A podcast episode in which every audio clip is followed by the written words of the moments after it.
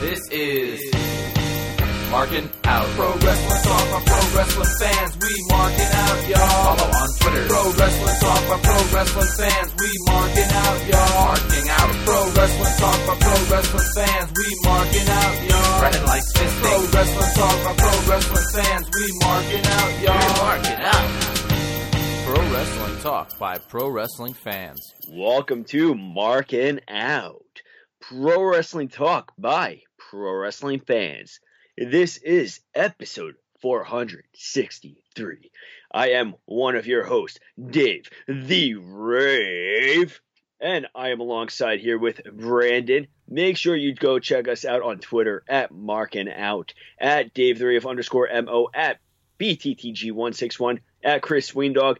Go listen to Chris on the Wednesday Night Wars. Awesome, awesome job so far. Love listening to myself, uh, it myself. um, yeah, Brandon last because, well, we all know. But yeah, markingout.com, prowrestlingtees.com, all of that fun stuff. Brandon, how are you? I'm doing awesome as always, and yourself? I'm doing pretty good, you know doing pretty good. So you how's the uh how are those uh Wednesday night wars going? It's it's been fun. I've I've enjoyed doing them. Yeah, I mean I've only had the opportunity to be on two of them, but uh, it's fun. It's a lot of it's Two? really two nice. or just one. I believe two. Two of them. I, it's fun to be able to discuss this AEW NXT battle back and forth. On um, went battle back and forth And now now uh Young Bucks deleted their Twitter accounts due to either storyline or online words that people had due to the end segment of AEW this past week where a guy was clearly missing Goldust's head and he was still selling it. Huh. Which I, I have to say, I, I've quite enjoyed the uh, Tama Tonga and Enzo feud that has gone on on Twitter because Tama had said, if said something like, "Oh, if that's Enzo underneath there, fire him already. He's terrible at punching." Yeah, that's. I, I know that they've been having a feud for a while. well, I guess since probably since the G1 Supercard incident. If I- I, I, I don't even know if that that's probably a work, but I don't know. Well, markingout.com. Make sure you listen to Wednesday Night Wars. But this is Marking Out Pro Wrestling Talk by Pro Wrestling fans. And this past week we had a uh, a pay per view. Yes, that we did. That being WWE TLC in Minneapolis, Minnesota at the Target Center. All right, so I'm very happy to say that I won the predictions. Uh, the kickoff match we did not even have announced yet, so uh, we we didn't choose that one. But Umberto Carrillo defeated Andrade. I think we probably would have Andrade. picked. Andrade. I can't roll my R on Andrade. I, I heard? Zelina Vega say that that whoever she was talking to should probably roll her R's on Andrade. Andrade Yeah. as well. But I can't. It's more difficult for me to do for some reason. I still can't But- roll my R's. but like this I was, was like you can't say Umberto Carrillo. Umberto Carrillo. No. Cur, cur, cur, You no. can't do. No. Like it sounds like I'm trying to. I'm Wow, now- failing now you at sound like- one more. You sound like that Joe Biden gimmick now. Did you see that or no?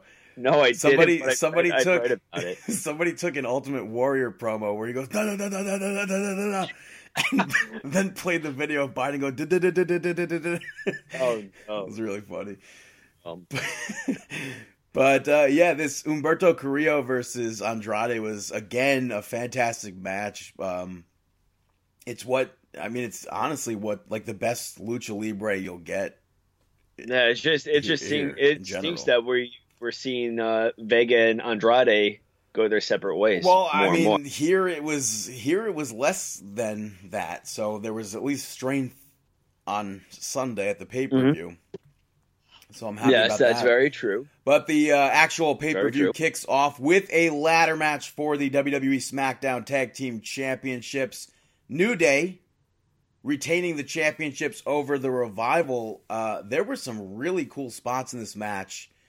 One particular that sticks out in my mind was uh, Dash and Dawson holding the ladder, and Kofi jumping over the ladder into the ring, and Yeah. then doing doing the same spot again and and diving onto him or whatever or drop kicking. I thought that was a really good spot.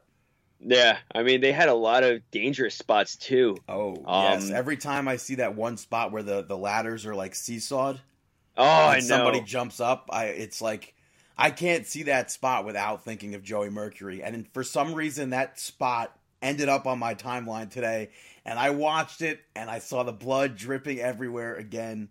Oh yeah, Ugh. poor guy. Yeah, I still, I, I really, I still can't believe that. that Yeah, happened. but but this really was a fun and entertaining ladder match. yeah, Um, talking about fun matches, this next match I loved. Aleister Black picking up the victory over Buddy Murphy. Um, it took a little bit to get into it, but I think that these both these wrestlers totally delivered an awesome match. I think right from the start when you, you had Buddy Murphy sitting down mocking Aleister Black yeah, during his uh, and then- entrance. and then Aleister Black getting into the ring and just staring right back at him. Yeah, sitting sitting down, face well not face to face, but across from mean- each other. There were many moments during this match where I was just like, can Buddy Murphy actually pick up the victory over Aleister Black? And see, a a lot of people complained. Well, I shouldn't say a lot of people, but I know there were people that were complaining about this match due to the fact that Buddy Murphy, like, why should Buddy Murphy be able to go against Aleister Black? Well, I mean, Black should be this like monstrous force or whatever. But I, I don't see any reasons why he shouldn't be able to. He's not only the same height as Aleister Black, he's I think even heavier than him now. But I guess I- because 205 Live has that stigma of like, oh, dude, nobody, nobody likes Well, I- 205 Live. I mean, Buddy, like Aleister Black has every single match that Aleister Black has had uh, recently. He's been giving offense to his opponent, even when he was having a squash match against a local uh, enhancement talent. The enhancement talent actually got a few punches on Aleister Black, and Aleister Black sold them. So I think Buddy Murphy is that you hyped him up coming over Monday Night Raw, and you were really giving him a, a big push. I think that yeah, why shouldn't Aleister Black be selling and putting over Buddy Murphy? This especially when Buddy Murphy has been having really good matches on the the now main roster or Exactly. then main What- roster, I should say. Now it's just all three of them are.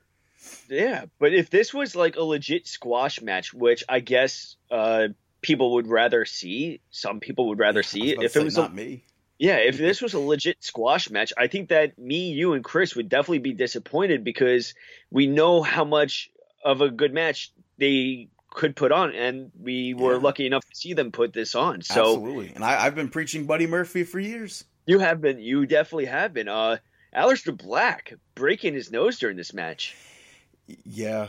It was like it was literally every other match, basically. Well, not really, but I mean, during Umberto Carrillo and Andrade, they had blood. Uh, Andrade got his eye busted open at Yeah. one point, and then they skipped the New Day revival match with blood. And Aleister Black and Buddy Murphy had blood. Yeah, but this match, there was so many good moments to it, but Aleister Black picking up the victory. Up next, we had an open challenge for the WWE Raw Tag Team Championships. The uh, Viking Raiders issued that challenge. It's like, oh, who could it be? Maybe it's a uh, brand new tag team uh, coming up or debuting on Raw, returning tag team, etc. But it was the best tag team in the world, the OC, accepting the challenge. Ski. Yeah. Um. So this match ended in a double countout. What's your take on that? Uh, well, Like, how do you? All right. So the thing is, I I feel like I didn't want to see Viking Raiders lose.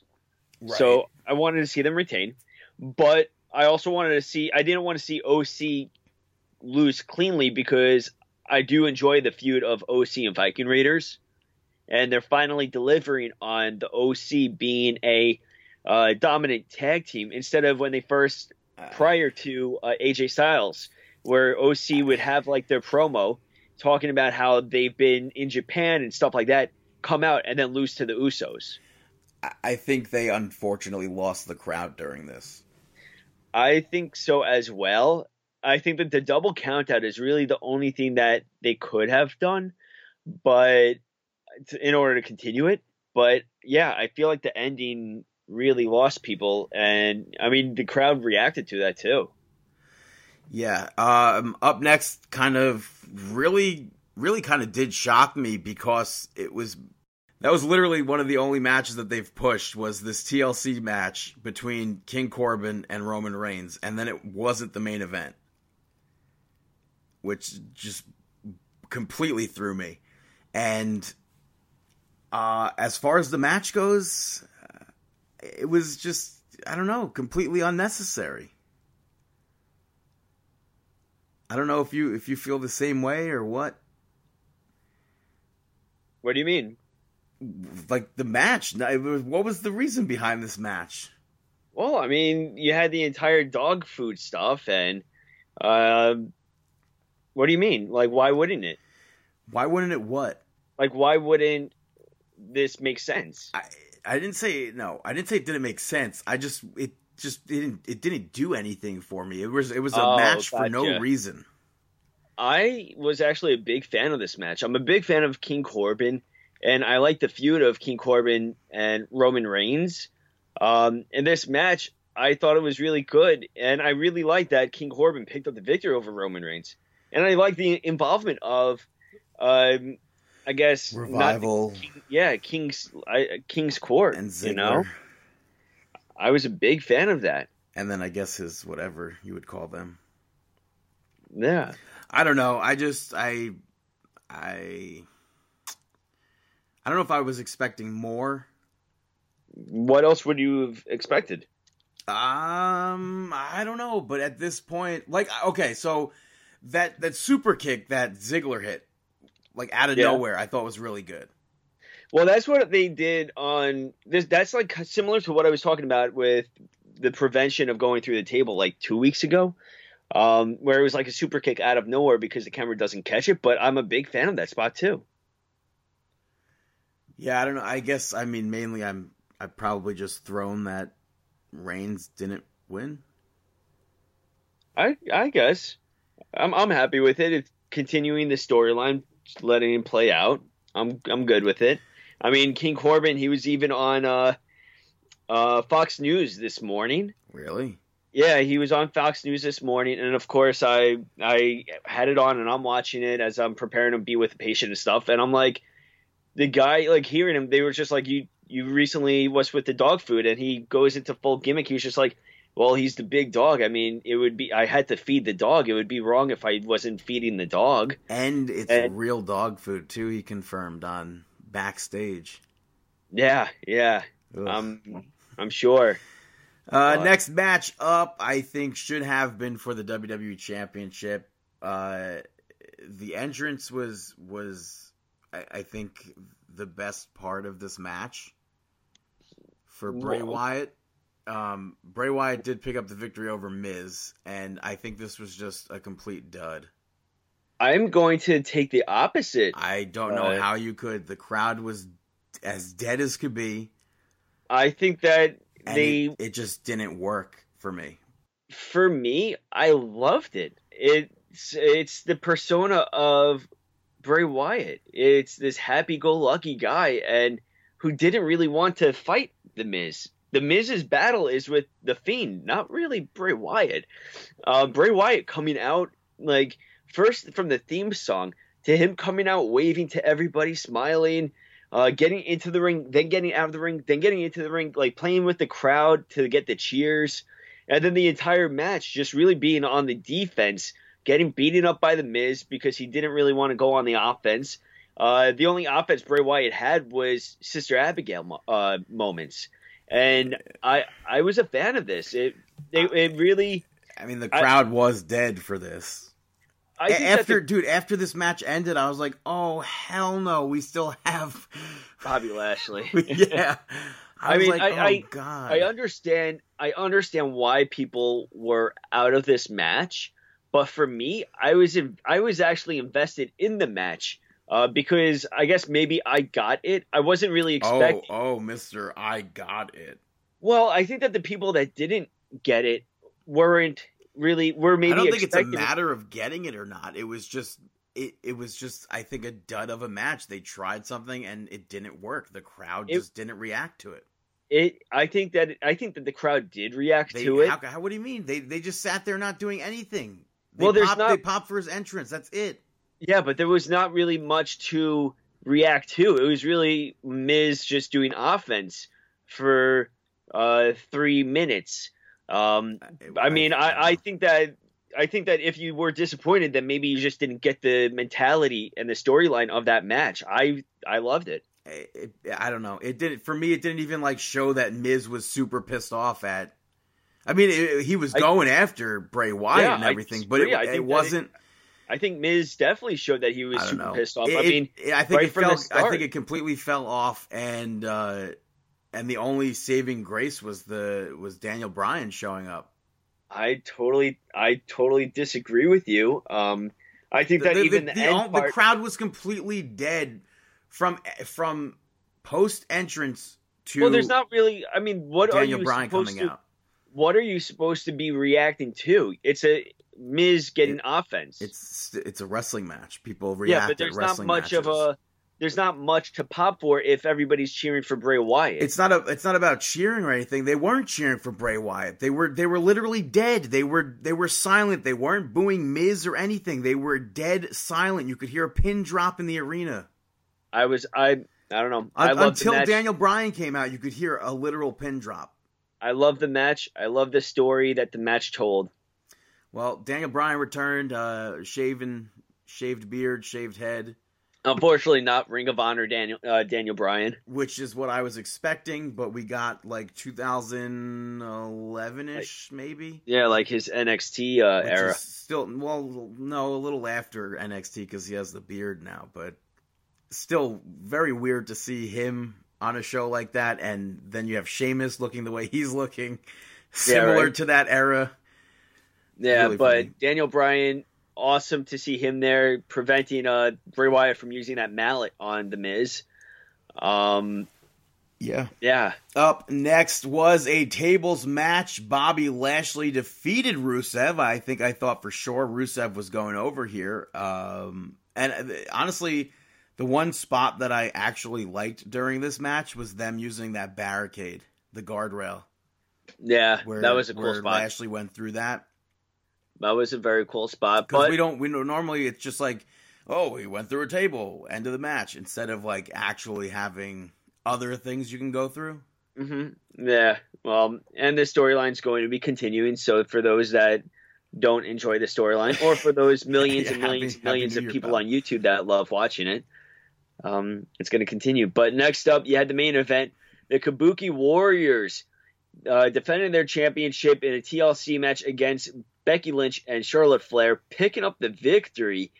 Um, now this match, I feel like it fell off. Ah, no, I'm the opposite.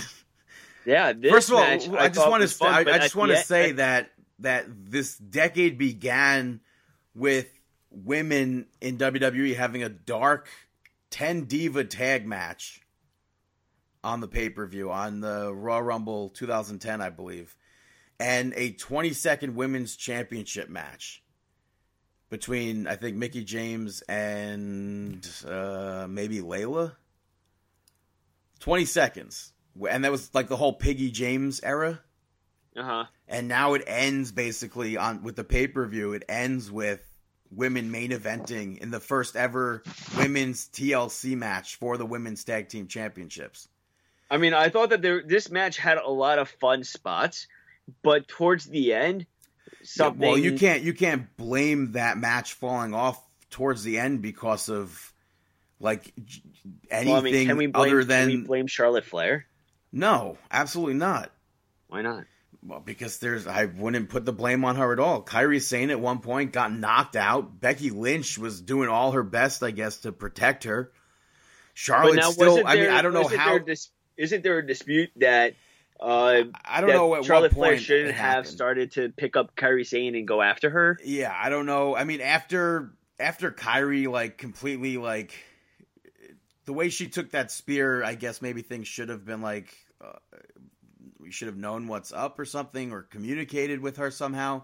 Maybe Kairi did say like, "No, I'm good," and then Flair went ahead with the power bomb regardless, which is one pro wrestling tees.com says marking out. And she tried to pick up Kairi for that, but she completely struggled. Kairi still got herself up there. I don't know who. I don't know what to think with that. I don't know. I don't know. I don't know at what point. It seems like Kairi uh, got knocked out at the time when she jumped onto Becky Lynch on the table when the table didn't break. Yeah, but that could couldn't that could have been a completely other other spot or whatever. I don't know. Mm-hmm. She got really she got tossed really hard into that the barricade by Charlotte before that. Yeah, but I I really liked this match. Mm-hmm. And uh, I guess the one thing I thought was going to happen that didn't was the poison mist. Yeah, I was surprised that we didn't see that. But I guess that's a good thing because too much poison mist could be a bad thing, perhaps. Mm-hmm. I know also on the internet people were saying like, "Oh, how dangerous so and so is because they threw the monitor and it hit Kairi Sane in the back of her head." Um, which then fans it led fans to like slowing down the clip and seeing it was Charlotte's monitor that flew in the direction, but then somebody posted alternate like an angle from the fans. Mm-hmm. And the the monitor comes nowhere near Kairi Sane, so that like shut that part of the argument about Flair out. Mm-hmm. But overall, I I honestly I did enjoy this match, and I'm happy. I'm happy with it. I know a lot of people did complain about this. Yeah. Yeah, I. No, I I guess we're gonna have to see the breakdown of it, but I guess now Kairi Sane is off TV. Yeah, and uh, yeah, because they they were supposed to have uh, Kabuki Warriors versus Becky Lynch and Charlotte Flair at the Garden live event after Christmas and uh, in a cage match. And now I think it just I don't know if they changed it again, but the last advertised version of it that I heard was a triple threat for the Raw Women's Tag Raw Women's Championship: Becky versus Charlotte versus Asuka, which yeah. is kind of to me is stupid because it's like. Oh, let's team them up. Let's have them. I, I know it's a live event, but live events to me should still correlate with TV, where like, yeah. if you're having them team, don't have them face each other. Yeah, no, I, I could understand that statement. But yeah, so that is TLC. But now let's get on to some Monday Night Raw. Monday Night Nitro. Which opens up with the Beast Slayer, King Slayer, I don't know, Seth Rollins, brings out Authors of Pain, and he basically says, Kevin, screwed Kevin.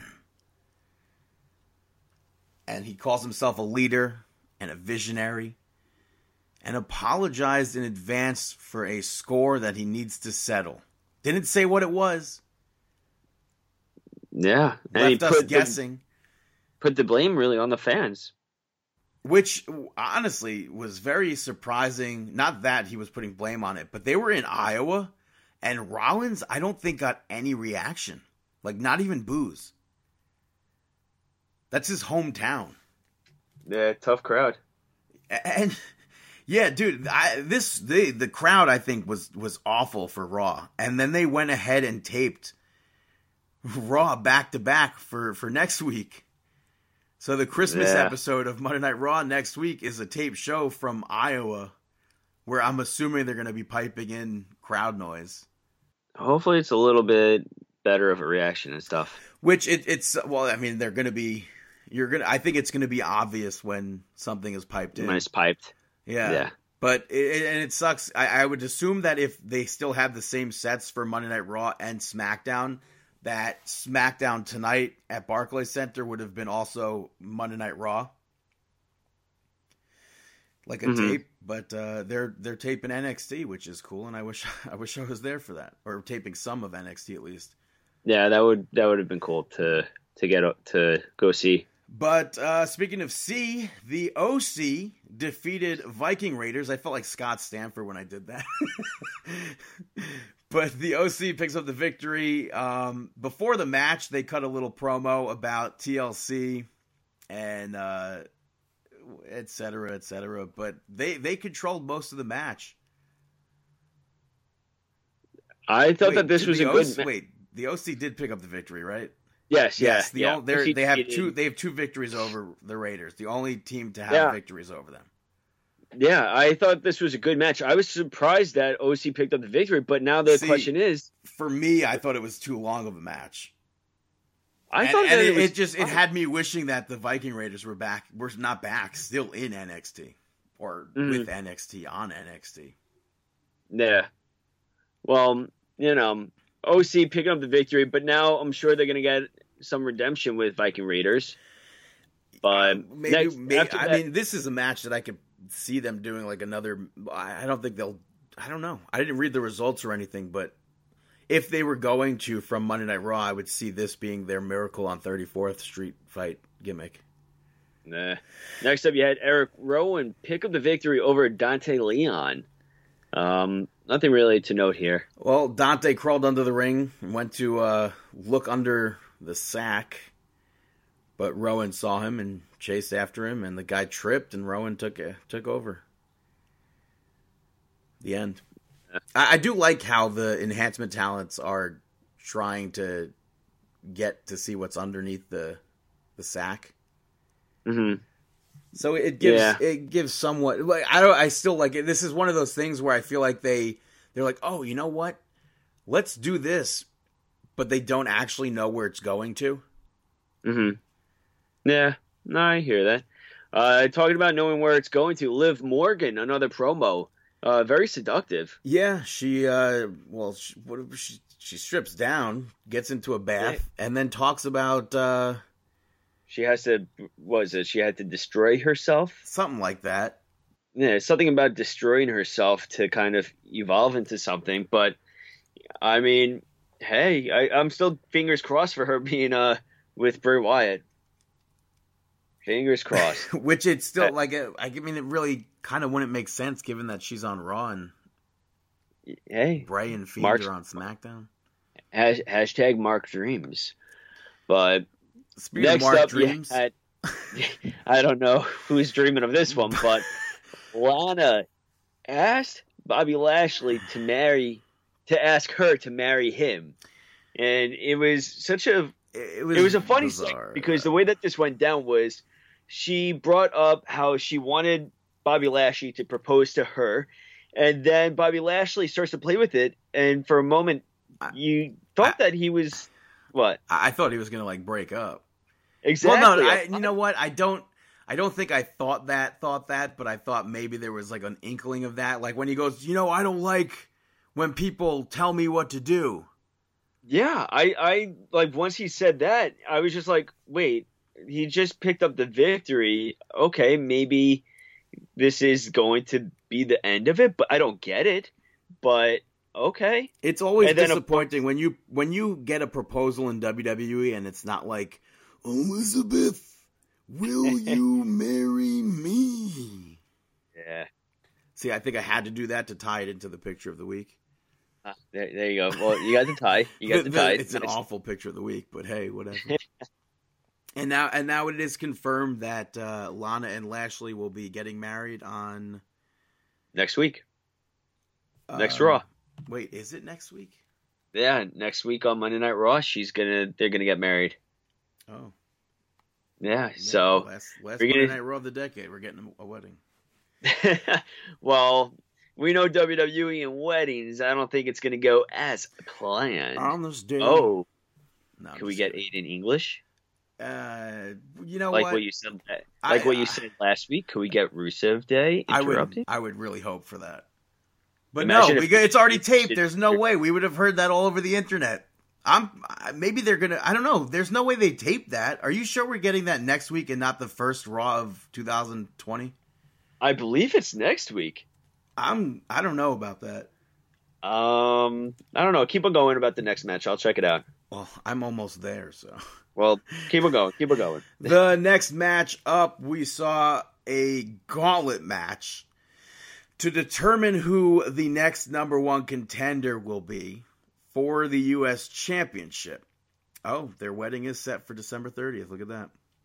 Yeah, yeah. So you had uh R-Truth started out with Akira Tozawa. Um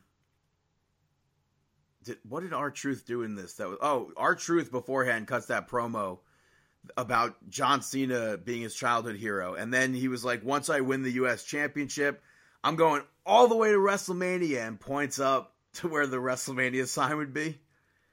Yeah, that was really funny. He's pointing in there, and he's just like, "Where's the WrestleMania sign?" R-Truth has had so many spots like this decade that have been so like on point. I don't. I think I'm pretty sure it was this decade when R-Truth in the Royal Rumble ran out, grabs a ladder from under the ring, puts it in the ring, sets it up, climbs the ladder for the Money in the Bank briefcase, and it's not there. And then Kane, Yeah. Kane yanks him off the off the ladder and tosses him out. But it's like all those. R-Truth is fantastic. R-Truth is golden. But, uh, you really, uh, I gotta say, my favorite R-Truth moment though, isn't even from the twenty four seven stuff. Was it when he lit up a cigarette? Actually, yes. Eh, really?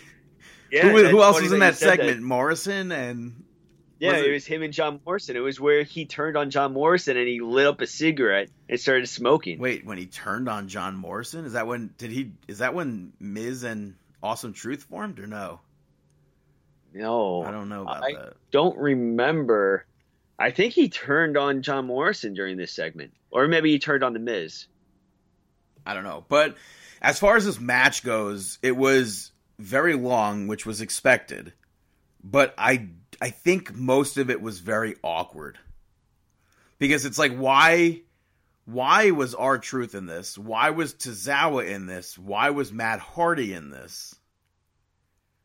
Like I'm not knocking any of them. I, I appreciate them being in the match, but I just don't know like they didn't do anything to be in the match. hmm Yeah, no, I totally agree with you. Uh, And I and think then the Matt, Matt I- I- Hardy doing some delete and everything. Yeah, I also, I mean, I, I feel like it's been years. I don't know how long it's actually been since we've seen it. Matt Hardy hit that Splash Mountain on Ricochet, which I thought was cool. We, which I'm assuming you don't even know what that is, but No. the uh the Razor's Edge sit down power bomb, oh, okay. which I don't know when the last time we've seen Matt Hardy do that, but um, it's just like that, like those portions of the match, just like kind of like dragged on for awkward awkwardness. Yeah. And the- I I feel like the, I don't know if they were trying to get one of those like from the earlier because we had that really good gauntlet match earlier in the year, uh-huh. and I don't know if they could keep wanting to like match the gauntlet matches of earlier. I'm I'm just happy that we had a gauntlet match, and it's not because of the commercial break crap that they tried to pull in the beginning of the year. that's yes, that's good. But Yeah. um, as far as this match goes, though, like the ending, you had Andrade. She uh, she Andrade pulls up the the ring mat outside of the the ring and hits Humberto with the DDT on the concrete. Rey Mysterio runs out. Andrade and Zelina Vega left, and it ends in a no contest. Yeah, I don't understand why it was a no contest. Why I don't understand why he didn't just roll him into the ring and pin him. And then to top it off, Seth Rollins comes out with AOP with the pipe that Mysterio had given to Kevin Owens. AOP, they beat down Rey Mysterio. Rollins says that he, he was like, I didn't come to fight. I just wanted to give you the pipe back. Rey grabs the pipe. AOP didn't let him pick it up. And then instead of attacking Rey with the pipe, he goes, You owe me one. And then he doesn't attack him. But he does. He hits him with the curb stomp. And Oh, then yeah, later yeah, yeah. on, Yeah, Seth- he hits the curb stomp. Later on, Seth Rollins challenges Rey Mysterio to a title match for the U.S. Championship next week on Monday Night Raw, and Rey Mysterio accepts. So we went through how, how long? Do you have a time on that gauntlet match? Uh, yeah. Uh, actually, no, I don't. Maybe let's say forty minutes or so. Yeah, it was it was a while, but there were moments where it was entertaining, like seeing Ricochet. Yes, in- no, in there uh, there were hundred percent entertaining moments of that match, but for like I said, most of it I think was just very awkward. Um, yeah, a lot of it did feel like it was filler, but it didn't make. I actually was more into watching it though. Like there was Okay. never a moment where I was watching it. and But it was what just about like, the I ending? We literally went through all Yeah, that no, just that- for that- Humberto Carrillo to not become number one contender again. which for doesn't make AJ sense. Styles to take that away from him. I mean, for It- Seth it- Rollins to take that away from him. Yeah, that's that. That's one thing I don't like is that he hit him outside the ring. The bell didn't ring. It's not a disqualification or anything. He could have rolled him into that ring and pinned him for the victory, but, But uh, no, to me that would that should have been a DQ. I don't think that should have been a DQ because the match didn't start. Like the match never, the bell never rang. Which I guess that's why it would be the no contest then. Yeah, but uh, that's kind of frustrating to me because I think uh, that Andrade should have. Yeah, but if you if you hit a DDT on on the like the actual cement floor, that should be like instantly thrown out. I don't think so. I, I if think if you're he- not in a match that's like a street fight, then yes, hundred percent. I don't. I disagree. I mean, the only thing that you could say is that I don't know. I I, I don't. The the basis of this entire thing, as you mentioned before, I that I really don't like is that after all this gauntlet, Rollins is number one contender. Yeah. Up next though were uh, some mixed emotions for sure. Mm-hmm. Uh, Asuka picks up the victory over Deonna Purrazzo, NXT's virtuoso. Yeah, uh, very interesting, surprising to see Deonna Purrazzo. It's like two words. It's like it's confusing and awesome at the same time. Yeah, I confusing mean- because we just had Survivor Series and we were told like that's it for the brand. Like no mixing of brands, even though you Well, have in I mean- NXT you have Raw superstars. Well, I mean, on the other hand, we are seeing Nice and Well, that's, what, that's what I'm saying. We have Raw superstars on NXT, so I don't. Uh, it's that's still weird to me. Damn yeah, it. so I, I don't. But even still, like Deonna Purrazzo, I was surprised that she got as much offense as she did in this. Yes, and I'm glad she did. I'm glad this was not like a, a typical squash match. Like, but I, again, how could you if you want to like put over NXT? Exactly, and especially considering that uh, Deonna Purrazzo had a good showing in the uh, uh, the tournament. Which, by the way, um, uh, we brought this up on the Wednesday Night Wars. There were rumors that Edge was like signing to a contract with WWE coming out of retirement. Man, he turned it down, right? Well, no, well, no, he said no and no, but he said that in the past. Mhm. when those rumors were here before. But I had an idea that if that was to be actually true, what if Edge returned at the Royal Rumble, surprise spot number I think it was twenty eight is Mhm. when he won in 2010. Oh, And then he shows up Monday Night Raw. Everyone's like, "Oh, who's he gonna pick?" You know what? I don't know. Shows up to SmackDown. Oh, who's he gonna pick? You know what? I don't know. And then shows up the week after to NXT, or or further down the line, and picks Adam Cole, and then they close out main eventing WrestleMania. Adam Cole versus Edge for the NXT Shit. Championship. that'd be insane. I think that would 100% solidify NXT being like, oh, they're not developmental anymore. Yeah, Because there are so many people that still call NXT developmental, even though they're on TV just as long Mhm. as SmackDown, yeah. time slot time slot wise. And I think they put on the better show. But so, what Yeah. would you? What would you? I mean, would you be okay with that, or do you? You would never in a million Um, years think the NXT Championship would close WrestleMania, or should close WrestleMania even? Ah, that's tough.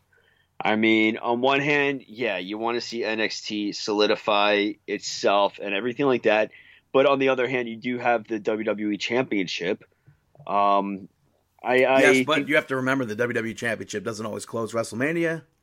That's true. Even that's look at true. this year's WrestleMania. Becky Lynch closed with Ronda Rousey and Charlotte for the I- Raw and I guess SmackDown you- Women's Tag Team. Not tag team. Yeah, I, I guess you can have that take place. That would be very interesting. I'd be a fan. But speaking of Becky Lynch, uh, she was interviewed after that, um, which she said for the last few months she hasn't been herself.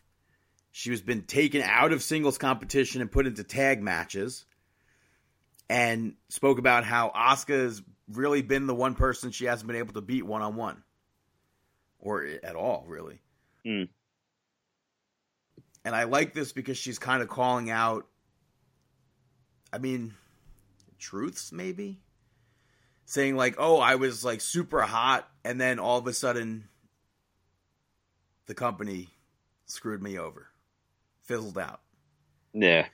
So it's kind of like mixing real life with with what's actually happening with the storyline or whatever. I thought it was a good usage of it all. Yeah. For sure. Um, next up, you had uh, the main event. Yeah, the main event of the evening, Randy Orton picking up the victory over AJ Styles. Um, Which- it was weird seeing the two of them in the ring together. This, yeah, this was. I, I thought. Well, I, again, this goes back to the crowd being just completely dead.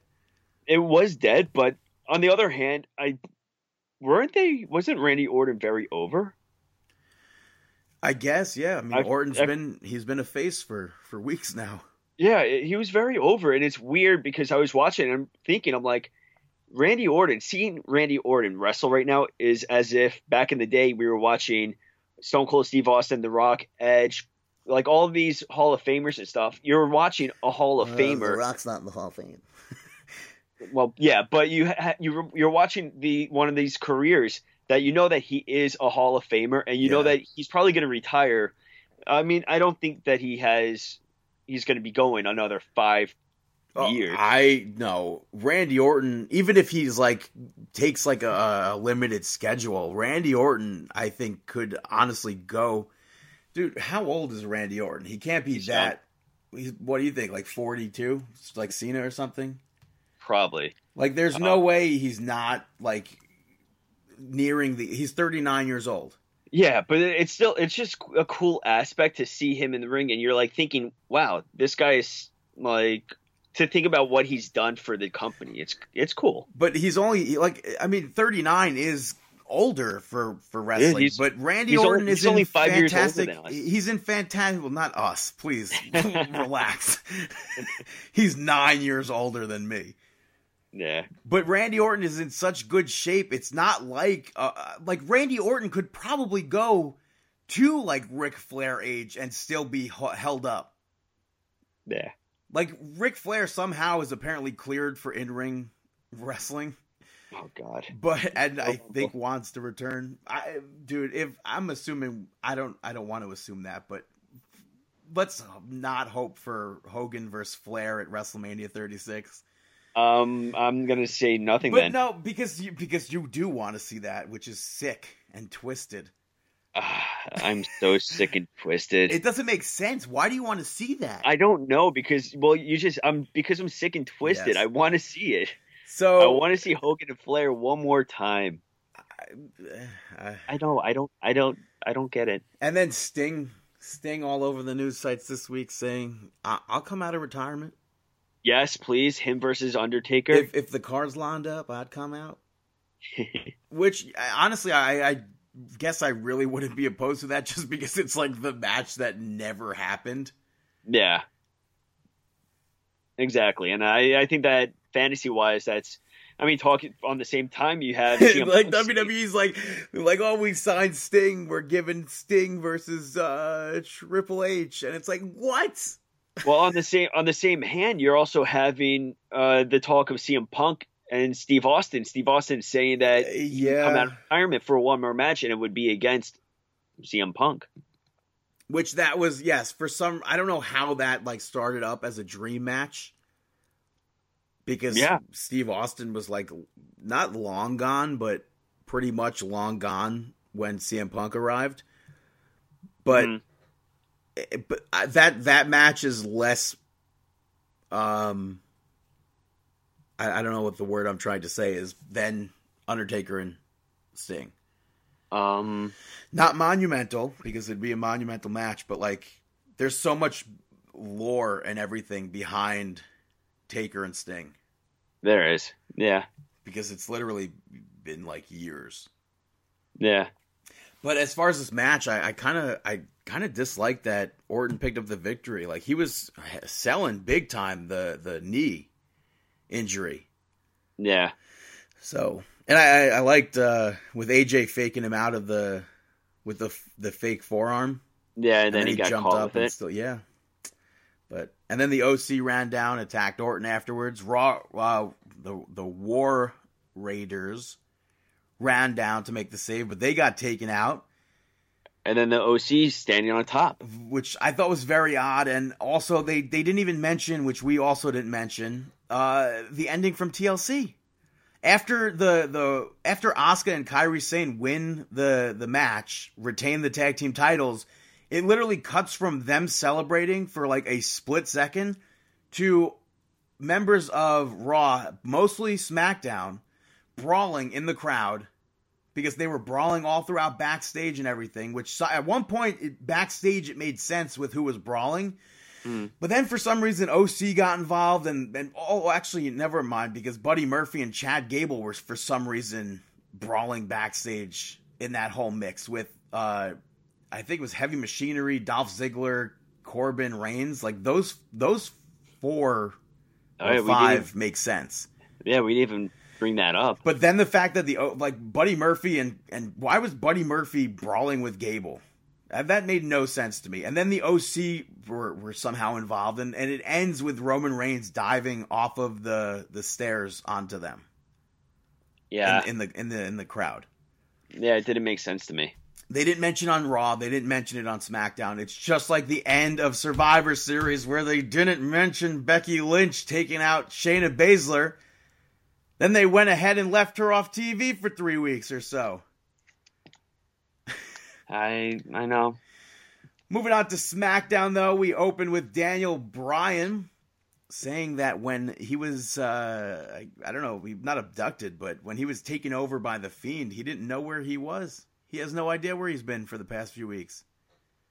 Very intriguing. And he spoke about the brand that he had created for himself, and he didn't recognize himself, and that at one point, Birdie, when he saw himself, she didn't recognize him, which I've been saying that you're going to traumatize the kid if you don't shave your head in front of her.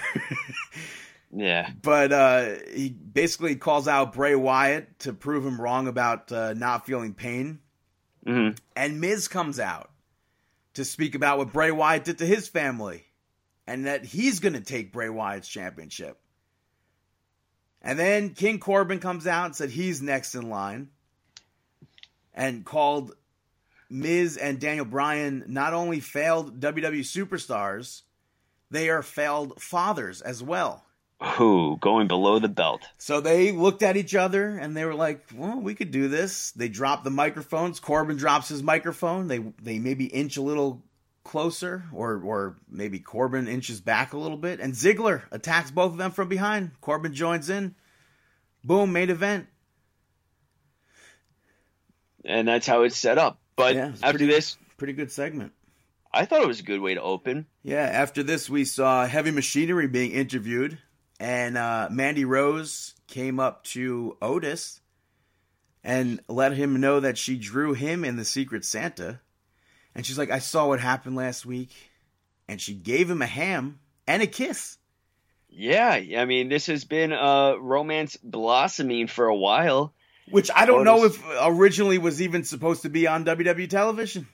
Why? I, I think I don't think this like started on TV. This was like internet. This was I mean this was even like NXT.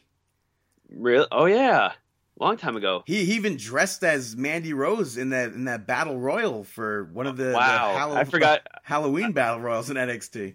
I forgot all about that. I honestly have no idea if this was even going to be on TV ever. I mean, this was a big thing that they were playing up with. Uh, not backstage, bumped maybe The bump.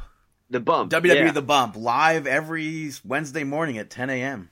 from yeah, like I saw. I saw Otis even had like an interaction with uh, Mandy's father at one point. yeah.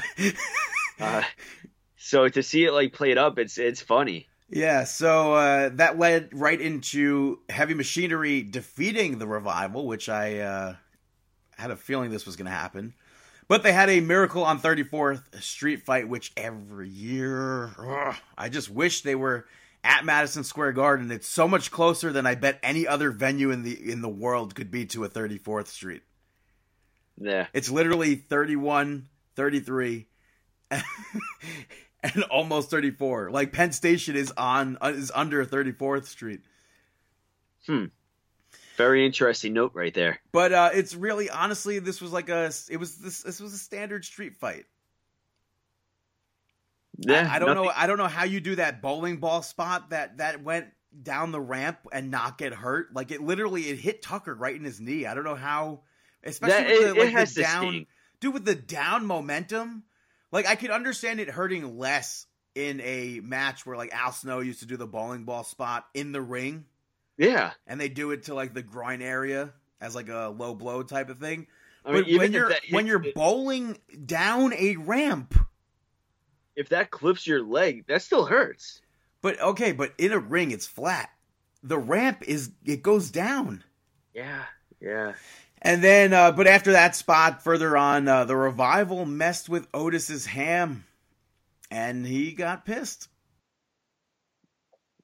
That He he took He both of them out, and then they they did one spot that Chris told me uh, his son popped big time for Lego spot, which was uh, as big of a pop perhaps as Orange Cassidy doing his little uh, non kick kicks.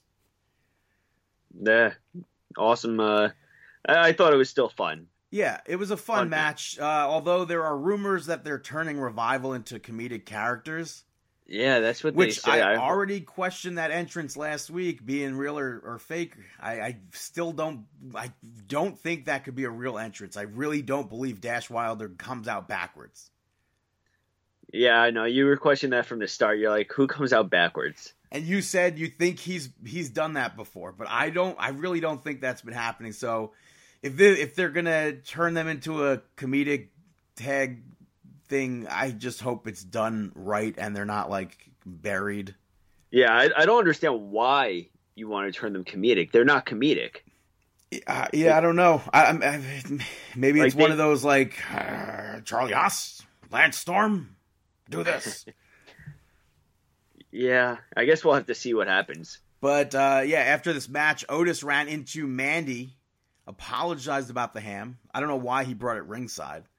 Although I guess I mean he was ready to go out for his match, so where else was he going to have it? Yeah, Also, absolutely disgusting. He was like, I don't know if he was eating it or licking it or kissing it after the match, but the thing was on the floor. yeah, yeah, like for yeah. oh, do not put floor ham on. Although I do, I, I did pop for one of my tweets, which is so stupid to say, but uh, I, I wrote, I believe "Kick the Ham" was a game they played on the streets of Brooklyn in the in the fifties. you Kick know, the ham. you know, like ba- ba- based on "Kick the Can," Yeah, yeah, yeah, yeah. because No, that I- that's like a legit game. They like, I don't know. Could you imagine kids these days playing "Kick the Can"? not at all. Uh, Our- maybe if our- it was on, maybe it was if it was on their phone or I was something. gonna say maybe if it's on YouTube. I, like our generation didn't play kick the can. No. Our, our parents' generation did. Well, I, you know what? No, you know what? Maybe their parents maybe played kick the can. Somewhere between that. Our parents played stickball and stuff like that. I assume, I played stickball. mm, but not not with like Brooklyn rules, I mean, Queens rules. no, I, I don't know. Like yes, Yeah. we, we had a stick and we, we would hit balls with it sometimes, but I, we never like actually played stickball. I have. I don't know. What about like box ball or whatever they call it? I'm not too sure. That we've done. I think it's like the I think it's called box ball. Maybe not. But uh but yeah, so he runs into Mandy, he uh hugs her and gets sweat all over her dress and she walked off kind of upset. Not too happy. Not too happy at all. Bad move, Otis. And then we cut back to the ring, and Revival's cutting a promo about the matches that they've been having and questioned whatever happened to good old fashioned tag team wrestling. And they spoke about wrestling and sports entertainment and gets cut off by Elias, who performs a song. I texted you that this is going to happen. A lot of people are tweeting about it. People are calling the segment transphobic now. All right, Faye. Because it is what it is. I don't know what. Yeah. I, I, I You can't you can't please them all. I but I th- I don't I, I don't know what they're doing with Elias. Like last week they did stupid stuff with him like referring to Bayley as ugly and whatever else it was, and now again with with like Caitlyn Jenner and stuff. I I, I don't I don't know who's booking this to. I don't know who's like, oh, this is a good idea. Yeah, it's definitely not the portrayal that you want to really be having with him. Yeah, but uh, up next, Carmella picks up the victory over Sonya Deville, which not really, not much happened here. I, I thought that Sonya Deville looked really good in this match. She, I think she always does. Yeah, I think I'm- the the main thing to really point out here is that Carmella got pyro. that's true. Yeah, I, I don't know. I, maybe this is like the build to Carmella. Maybe she's going to be like the favorite to win the Royal Rumble next year. I don't know. What about that? Like Sonya Deville had this one nasty kick or needed a like a shining wizard moment that looked really awesome. Like it really looked like Carmella got nailed with it. Yeah, uh, and I think honestly, uh, the the better part of this, I think, was the fact that New Day's music hits while Carmella was still up on the entrance ramp. She like mouths along to "Oh Brooklyn," and then dances to their theme song, and then they they air double dutched, and I popped big time for that. Yeah, and then she head that's, on. that's another thing out. they used to do on the Brooklyn streets. that's so Back in the stupid. day with the air double dutch. but like not well, not air. They were actually Yeah, they would actually double dutch, but yeah, but I just I popped big time that that was like it's just like moments like that where it's like it just like one segment goes right into the next segment, but then it Uh-huh. like actually makes sense. yeah. No, it was an interesting segue. Yeah. Uh, but also interesting. Sheamus, another promo. Which I wish they would give us some sort of clue as to who he's like talking about, going after, or who will be, who he'll be facing or something. I was Because, he goes like- after Cesaro. But like it, it doesn't make sense. Like first of all, like I we we understand that he's back. I get Yeah. that he's back, but without a target, it's almost like meaningless. And if he goes after Cesaro, it doesn't make sense. It's just it makes almost as much sense as as Braun Strowman going after Nakamura. Earlier, Yeah. earlier in that night, they had uh, Sami Zayn go up to Strowman and say like, "Oh, I got you for Secret Santa." Strowman's like, "I want an IC title match," and Zayn's like, "Oh no, well, I, mm, oh well, I can't do that." so it's like maybe he's the next challenger, but Nakamura is still doing tag team work. Cesaro is still doing tag team work. Yeah, Which, speaking of, New Day picks up the victory over Nakamura and Cesaro. uh, very. I mean, but then New Day Wait, got bef- jumped after the match. before we even speak about that, though, I, I have to say this because I really hate those 3D graphics. I love them. I really do hate them. It, it works for some people. Like Uh-huh. in this instance, Cesaro's I thought was actually really cool. It was like Matrix, I guess, style, like numbers and stuff, like leading to a path of him. Uh huh. So I thought that was really cool. Nakamura's man confused the hell out of me because it changed the complete arena. I, I looked at TV for a second. I was like, I'm.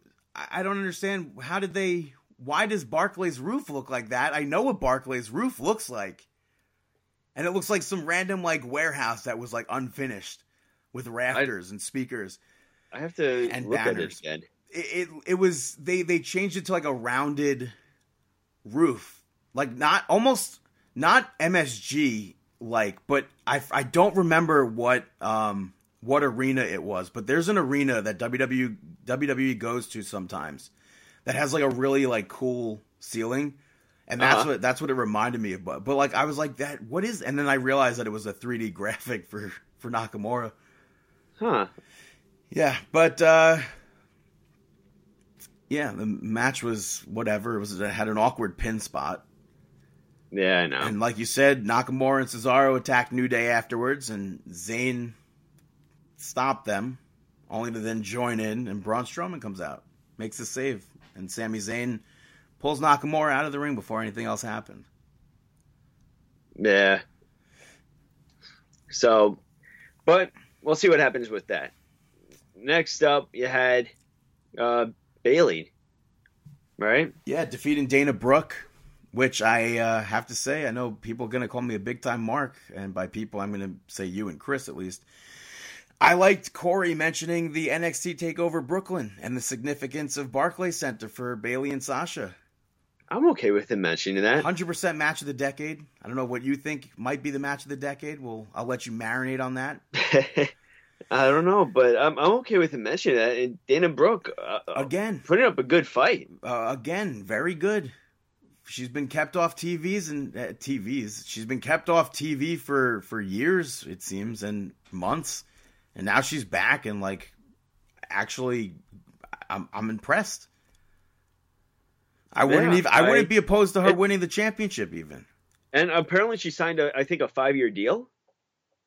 From what I was seeing on the sites today. I it seems like everybody's signing signing those New Day, yeah, everybody's signing deals now. Street Profits. Yeah. Um, but yeah, so uh, and also Bayley, I I don't know if she's ever used what she used to finish the match off before. I don't. Maybe she has, and I just don't recall. It seemed like a new finisher to me, which I I have to rewatch it because I Mhm. liked I liked it, but I don't I couldn't understand it. Wait, um. it was kind of like Ambrose's finisher. Oh yeah, yeah, yeah, yeah. Which I- I which liked makes it. me when I say Ambrose's finisher makes me think like, oh yes, she's definitely used it, and I just forgot. Yeah. But uh, after that, Bayley and Sasha uh, berate Dana, and Lacey Evans comes out, runs them off. She challenges Sasha Banks to a match, which I really hate. Like earlier in the night, they showed. Um, they showed Dana Brooke backstage with Nikki Cross and Alexa Bliss, and then Lacey Evans walks by like, "Oh, whoa, friendly, ooh." But I just I hate that she's just randomly a face due to that segment with Bayley and Banks a few weeks ago. I know, and now she and, and they even got her daughter involved this week too. Dude, that was that was funny though. you know, That kid looked like she. So they they set up uh, Sasha Banks versus Lacey Evans. It ends up in a double count out. But it was funny because they're fighting in front of Lacey Evans' uh, daughter and husband, and the daughter looked like she wanted to bite somebody's face off. I think she did make contact with Sasha a little. I Oh. don't recall seeing that, but she was definitely fighting over the barricade. Yeah, she she was definitely reaching over, uh, trying to get her hands on Sasha. I mean, uh, obviously she was she was in on it, right? She's a worker, yeah. Yeah. I, I- which I liked. Uh, I liked that Banks was yelling at Lacey's kid in front of in front of her, Yeah, and then Lacey attacked Sasha and Bayley, and Dana pulled Lacey off of Sasha. yeah. I, I thought that was cool too. So we're still going to be seeing more of this. What if? No, there's no way we're going to see that. Like I was going to say, what if like we see her daughter do something in the ring? Like, No, we. If anything, I could see her maybe slap her from like the barricade, but that's it. I, I don't see anything more than that. I, who? I don't even. Who's? Oh, it's Bruce Pritchard in charge of SmackDown. Huh? Because there's sometimes some stuff that happens on SmackDown that just like that seems like a Paul Heyman thing to me. Which? The the whole involvement, like with uh with um Monroe, and now Oh, yeah, yeah. and now but Lacey Monroe. Evans. Get daughter. that girl a contract. Yeah, so uh, after that, we had the main event. We had Daniel Bryan teaming up with The Miz to take on and defeat King Corbin and Dolph Ziggler. Early on in the match, I liked they did the dual like yes slash it kicks. I mean, and there were moments where you didn't know if they were going to be able to work well together. Yeah, but for most of the match, I, they worked really well as a team. Yeah, The Miz hits the he's got the figure four locked in on uh on Dolph Ziggler and Daniel Bryan flew over him to take Corbin out with the running knee. And I thought that was really cool. And it's like it's it's it this it's so bizarre to see Daniel Bryan the way he looks again or teaming with Miz in a ring with Miz due to like Yeah. their history. So the match that we got that we wanted like a huge, huge blow off between, which would have been like a WrestleMania esque style match if they built it, build it correctly, uh huh. would have been Miz versus Daniel Bryan. But now that they're beyond that point because it happened at SummerSlam, it's like, which wasn't what we were hoping for. It was definitely like a what we were expecting higher Yeah, whatever of it. But now that we're past that, it's like this this this whole like segment, like even earlier in the night when um when uh Miz and Daniel Bryan were in the locker room together. And and Miz like thanks Daniel Bryan for like stopping Bray Wyatt from using the the hammer, the mallet. Uh huh. It's it, it's kind of like Team Hell No esque. It is because they had that alter that They even had, interaction. they with- had that ar- the argument too that was like, "Yo, are we going to see like Team Hell No 2.0?" Can we fully trust Daniel Bryan? I, I, I would assume so. Yeah. I, I don't know. I mean, you're setting seeds up to what? To be him back with Bray Wyatt? Maybe. I mean, he was away. He said he didn't know what happened. Maybe there's a trigger word. Yeah, what happens if something really did happen and we just haven't found out yet? Uh, the one disappointing thing here, I guess, would be the fact that the Fiend gimmick happened and TV went off the air. Yeah, that was weird because you, you Which, had the by the way, sorry to cut you off. At one point, I think it was during one of the women's matches, there was an advertisement that came up for a Fox, like maybe a, a basketball game or something, and it ends. It goes, and I was like, "Wait, what?" And I thought the Fiend was about to come out, and then I realized it was it was that stupid advertisement. That's funny. Yeah, I mean, so did the fiend appear? Yes, the Fiend attacked Miz and Baron Corbin, I believe. Off so air. see, like, that's what I don't get. It it cut. Which was, was that I- supposed to happen? Yeah, SmackDown. I would assume so because SmackDown always ends at that time. Now it ends before ten mostly, which pisses me off. Like maybe they put it as an exclusive on. WWE. Uh, I'm not sure. I asked Linux; he was there. So, Oh, gotcha. and then next week we have a triple threat match between uh, King Corbin, Miz, and Daniel Bryan to see who's going to be number one contender. That's I'm should be a good match. Um, who you hoping to win? I'm a. He's, uh, well, who am I hoping to win? I honestly don't know who I hope to win, but I would assume King Corbin would win. You're going King Corbin. I'm thinking King Corbin too. I don't know if uh, Daniel Bryan if Miz will be able to uh, go through the match without taking. I don't even think it's out. that. I just think it's like because we just saw him and Daniel Bryan. We just saw him and and Miz. So I don't know. Yeah. No, I. I guess we're gonna find out next week, right? I would assume so. Yeah. On the very So- last edition of SmackDown of the decade. Mm. All right. Well, that is SmackDown. Hey, Brandon, you got any shout outs? Hey, wow, this is Owen Wilson. You're listening to Brandon Shoutouts. Well, as I've mentioned before on the show, we are nearing the end of the decade. So I'm going to be giving some shoutouts that reflect on this past decade. And that first shout out, you could probably guess it, Hugh Morris is going to Zack Ryder. so close. Because honestly, I mean, without him, we wouldn't have gained as many listeners as we did when we first started. So definitely Yeah. still appreciate everything that he did. We're still we hold the record, I believe it's six times of being the uh, "Are you serious, bro?" tweet of the week, and uh, Yeah. former broskies of the week. And, and he's the main reason why we have markingout.com. Because Yeah. he, he crashed our server, I guess, on I think it was SoundCloud at that time. Uh, yeah, we were on SoundCloud, and Ugh, once we uploaded that, podcast. yeah, ended up crashing it. Yeah, so we literally like the few days after that we got markingout.com. Now we're here over eight years.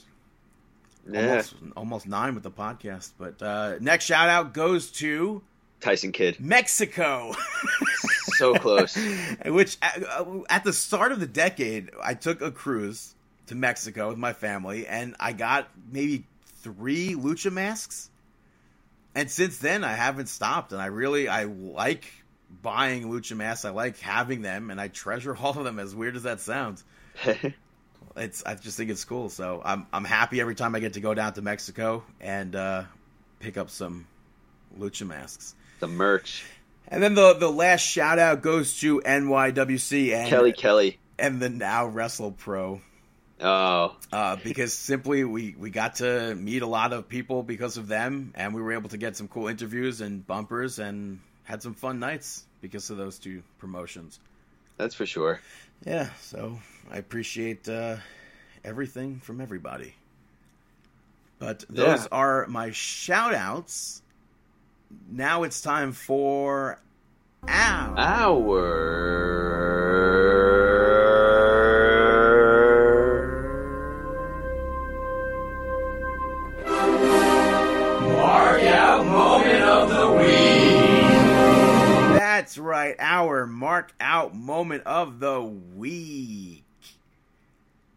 What you got, kiddo? I'm going I'm going with what did you say? What you got?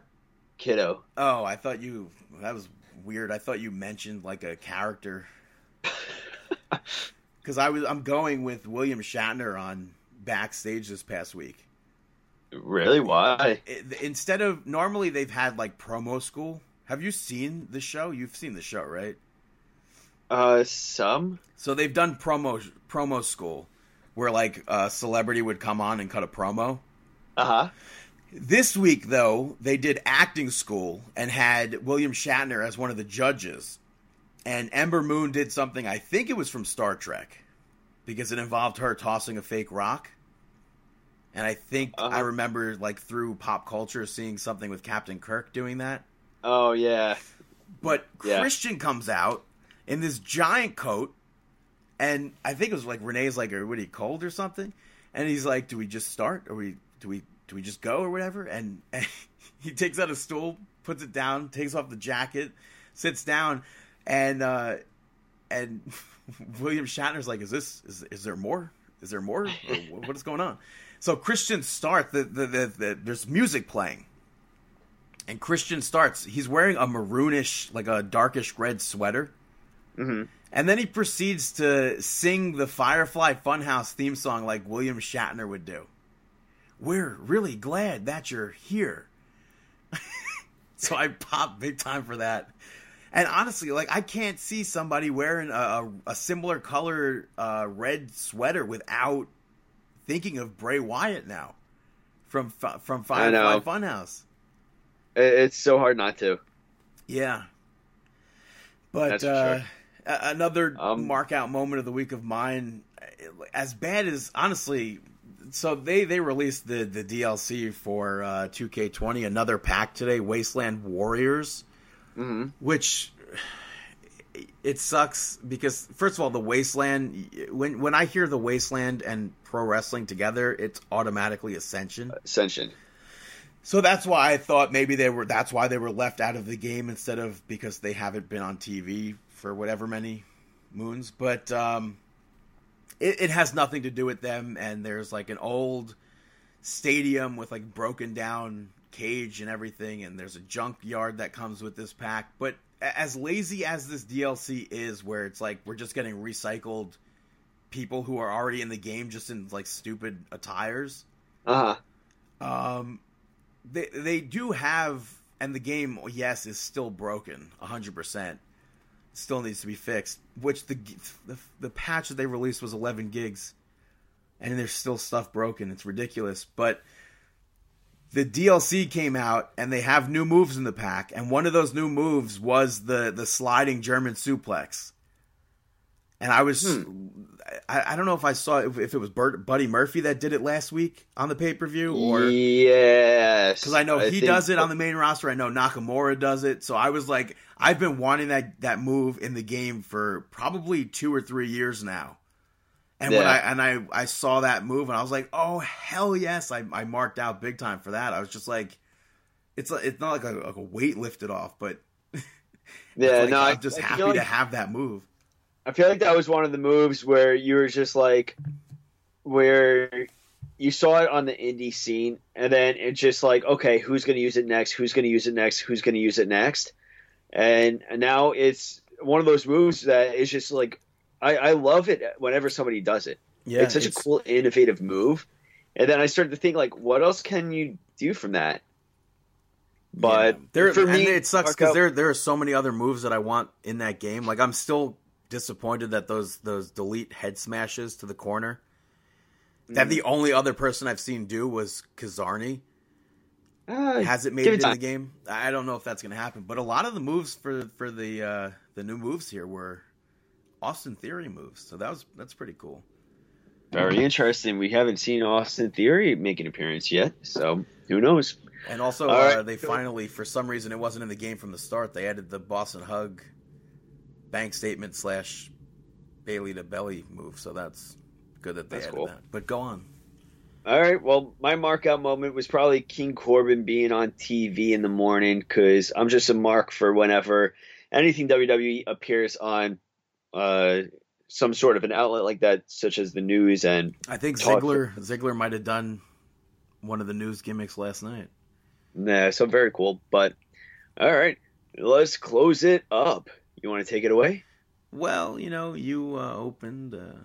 Well, I guess that means I will close it. Thank you. Thank you. Thank you for listening. That is Marking Out, episode 463. Uh, check us out, markingout.com, Stitcher, iTunes, Radio, uh, Google Play, all of that fun stuff. ProWrestlingTees.com slash marking out, YouTube.com slash marking out 11, Facebook.com slash marking out.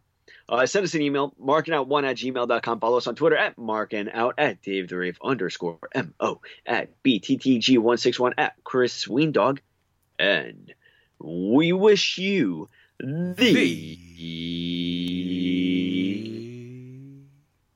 best of luck in your future endeavors. Have a